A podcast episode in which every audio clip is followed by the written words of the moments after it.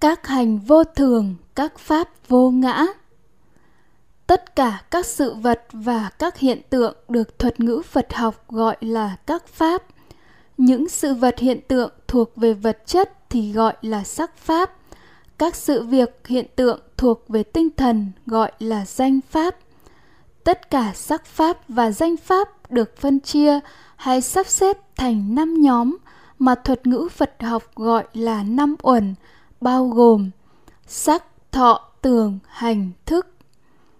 Tất cả các pháp thuộc năm uẩn, sắc, thọ, tường, hành, thức đều vô thường và vô ngã.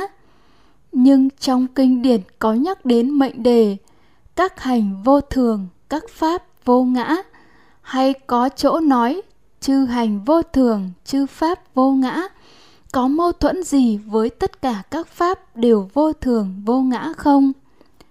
Trong tiểu kinh sakaka thuộc trung bộ kinh có nói tới vấn đề này như sau. Này arivesana, như thế này, thế tôn huấn luyện đệ tử với những bộ môn như thế này, phần lớn sa môn gotama giảng dạy được dành cho đệ tử. Này các tỳ kheo, sắc là vô thường, thọ là vô thường, tưởng là vô thường hành là vô thường, thức là vô thường. Này các tỳ kheo, sắc là vô ngã, thọ là vô ngã, tưởng là vô ngã, hành là vô ngã, thức là vô ngã. Tất cả hành là vô thường, tất cả pháp là vô ngã. Như vậy này ajivesana, thế tôn huấn luyện các đệ tử như vậy là các bộ môn mà phần lớn thế tôn giảng dạy được dành cho đệ tử. Trong đoạn trích này, phần trên đã khẳng định sắc thọ tưởng hành thức là vô thường và vô ngã.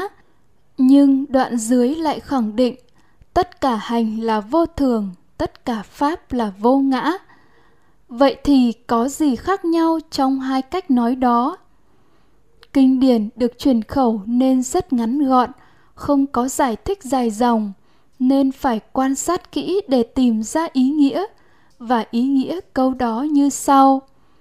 Sắc thọ tưởng hành thức, nếu quan sát diễn tiến theo thời gian thì đều sinh lên rồi diệt đi, không thường hằng, không thường trú nên nó vô thường. Sắc thọ tưởng hành thức diễn tiến theo thời gian như vậy được gọi là hành, và như vậy các hành vô thường. Nhân đây để khẳng định vô thường phải hiểu theo nghĩa sinh diệt, chứ không được hiểu theo nghĩa biến đổi. Sắc thọ tưởng hành thức, nếu quan sát theo chiều không gian thì sẽ thấy quan hệ giữa các pháp theo chiều không gian, theo lý duyên khởi là hai nhân tiếp xúc nhau rồi cùng diệt mà phát sinh quả, nên hai nhân này bình đẳng nhau không có nhân chính, nhân phụ, không nhân nào là chủ nhân, chủ sở hữu nhân nào. Như vậy, các pháp đó vô chủ, vô sở hữu. Điều này đồng nghĩa không có cái ta, tiếng tàu là ngã, hay bản ngã nào là chủ nhân, chủ sở hữu của năm uẩn, của sắc, thọ, tưởng, hành, thức.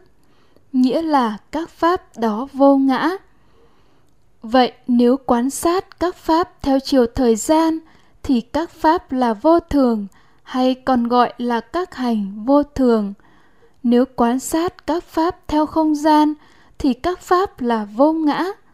Vì vậy nói, các pháp vô thường, các pháp vô ngã, hay nói, các hành vô thường, các pháp vô ngã, là hai cách nói, không có gì mâu thuẫn.